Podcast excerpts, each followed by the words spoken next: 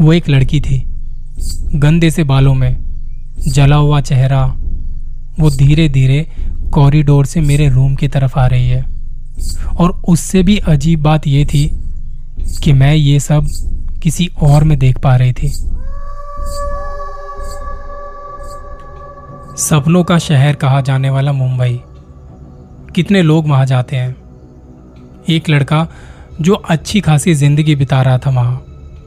काम था उसके पास, वो बिज़ी रहता था। ऐसे ही एक रात वो अपनी स्कूटी से जा रहा था। अचानक स्कूटी कुछ भारी सी होने लगी। अब होने को कुछ भी हो सकता है। क्या पता स्कूटी में कोई दिक्कत आ गई हो? या क्या पता उस रास्ते पर कोई उसका इंतज़ार कर रहा हो? अभी पिछले साल नवंबर की बात है। रमन नाम का एक लड़का पढ़ाई के साथ साथ नौकरी भी कर रहा था।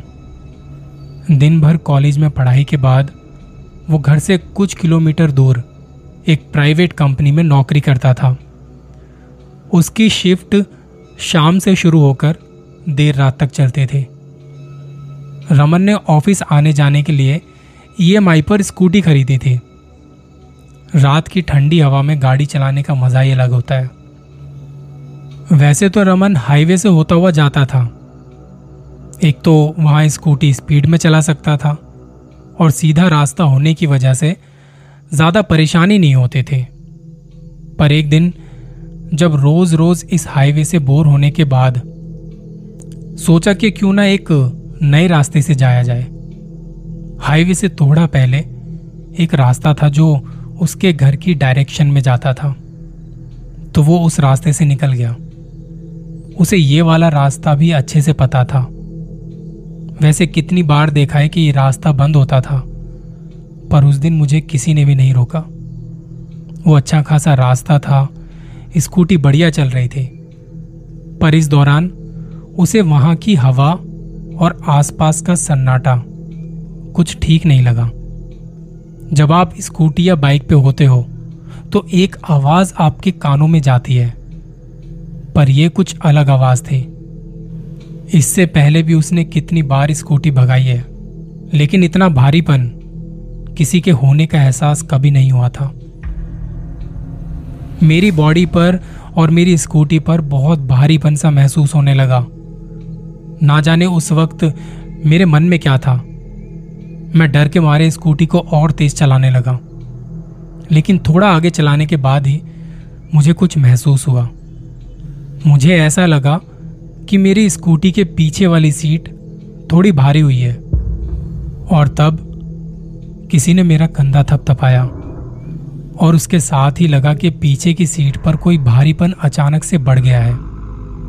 मुझे फील हो रहा था कि कोई बहुत भारी चीज़ है वहाँ। मैं काफ़ी स्पीड में चला रहा था और अचानक से ऐसी चलती स्कूटी में किसी का पीछे बैठ जाना मेरी सोच से बाहर था। मेरे दिमाग में बहुत खौफनाक ख्यालात आने लगे थे। मैंने स्कूटी रोकी नहीं। मैं उसे भगाता रहा भगाता रहा और इसी बीच किसी ने दोबारा मेरा कंधा थपथपाया और उसके तुरंत बाद एक आवाज़ आई। उस वक्त मेरी हालत खराब हो चुकी थी। सच कहूँ तो मैं इन सब चीज़ों में विश्वास नहीं करता, पर उस वक्त मैं डिकोड नहीं कर पा रहा था कि वो आवाज़ क्या थी। और स्कूटी पे इतना भारीपन क्या था पिछली सीट पर। मेरे मन में आया कि एक बार पीछे देखा जाए। पर दिमाग कह रहा था, तू निकल यहाँ से। मैंने स्कूटी और तेज भगानी शुरू कर दी और जल्दी से जल्दी घर पहुँचना चाहता था। दिमाग में आया कि स्कूटी को किसी गड्ढे या स्पीड ब्रेकर से होता हुआ तेज़ी से निकल जाता हूँ। पीछे जो भी है वो गिर जाएगा। पर इसमें बैलेंस बिगड़ने का भी खतरा था। लेकिन उस वक्त मुझे ज़्यादा खतरा इस बात का था जो अभी मेरे साथ हो रहा था। मैंने बिना किसी परवाह के स्कूटी गड्ढों से निकालनी शुरू की। भगा रहा था उसे। मुझे जल्दी घर पहुँचना था। इस दौरान मेरे कंधे पे वो थपथपाहट और वो आवाज़ फिर से आई। वो सब मुझे ऐसा लग रहा था जैसे मैं नींद में हूँ, और जितना आपको नींद में याद होता है उतना ही मुझे भी याद था। ये इंसिडेंट मैं किसी से शेयर नहीं करता, क्योंकि मुझे पता है लोग इस पे विश्वास नहीं करेंगे। मज़ाक उड़ाएँगे, पागल समझेंगे। उस दिन ना तो मैंने कोई ड्रिंक की हुई थी, ना कुछ। पर उस रास्ते से फिर कभी दोबारा नहीं गया। अगली कहानी पर जाने से पहले कुछ चीज़ों को समझना बहुत ज़रूरी है।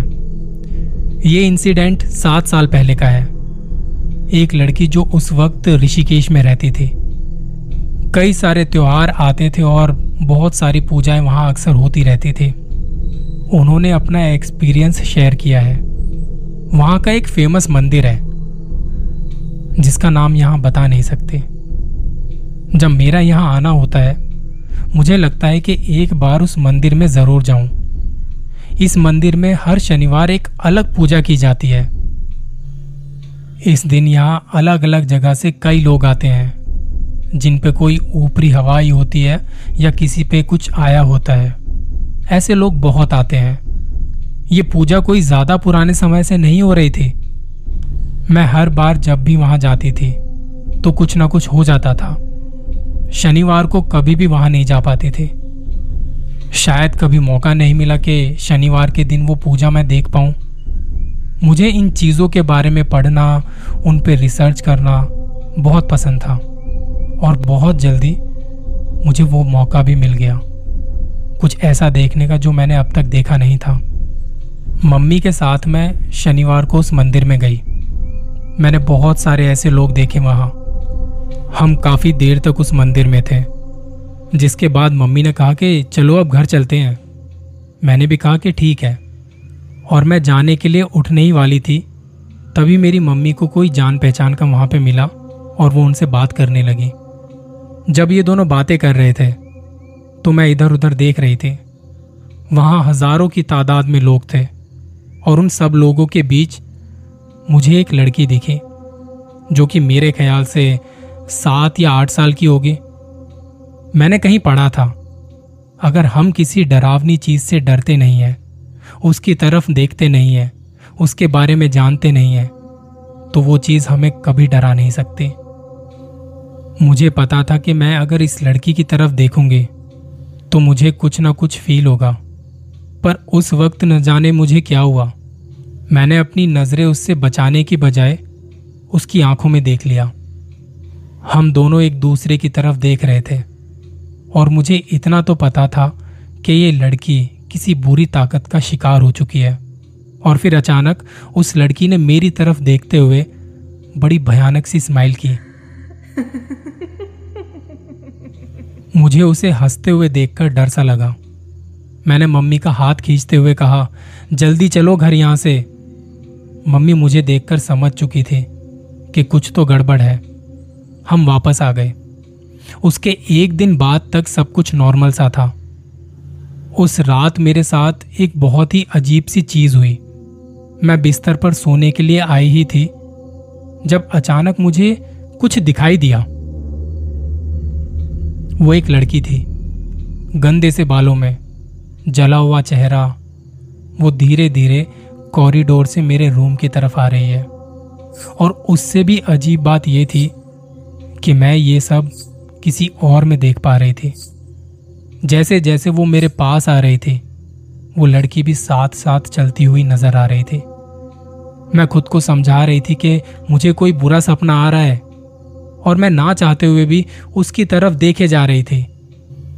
मुझे समझ नहीं आ रहा कि कैसे बताऊँ।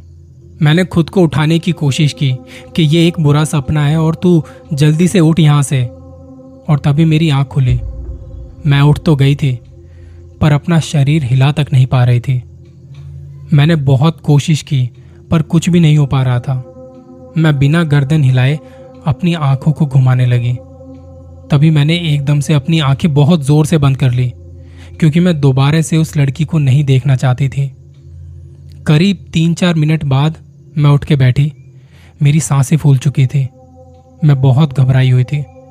रात के अंधेरे में बहुत ज़्यादा डरी हुई थी।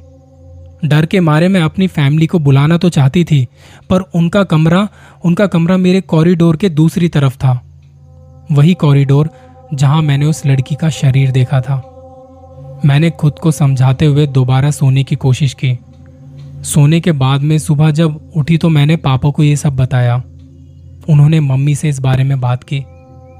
मेरा एक दोस्त भी था, जिसे मैंने इस बारे में बताया। उसका घर कब्रिस्तान के पास था। और उसने कहा था कि तुम्हें स्लीप पैरालिसिस है। उसने बताया कि उसकी बहन के साथ भी ऐसा कई बार हो चुका है। उसने मुझसे कहा कि तुम जब भी सोने जाओ तो अपने तकिए के नीचे छोटा सा चाकू, माचिस या कोई लोहे का सामान रख के सोना।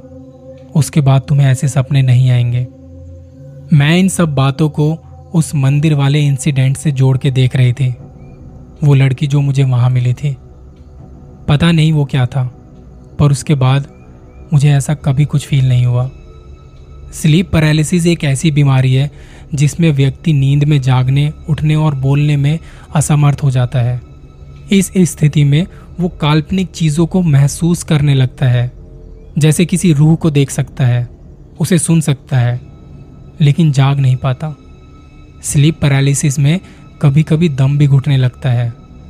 वैसे तो स्लीप पैरालिसिस कुछ मिनटों तक रहता है, लेकिन इसका इलाज ना कराया जाए तो ये व्यक्ति को बीमार, बहुत बीमार कर देता है।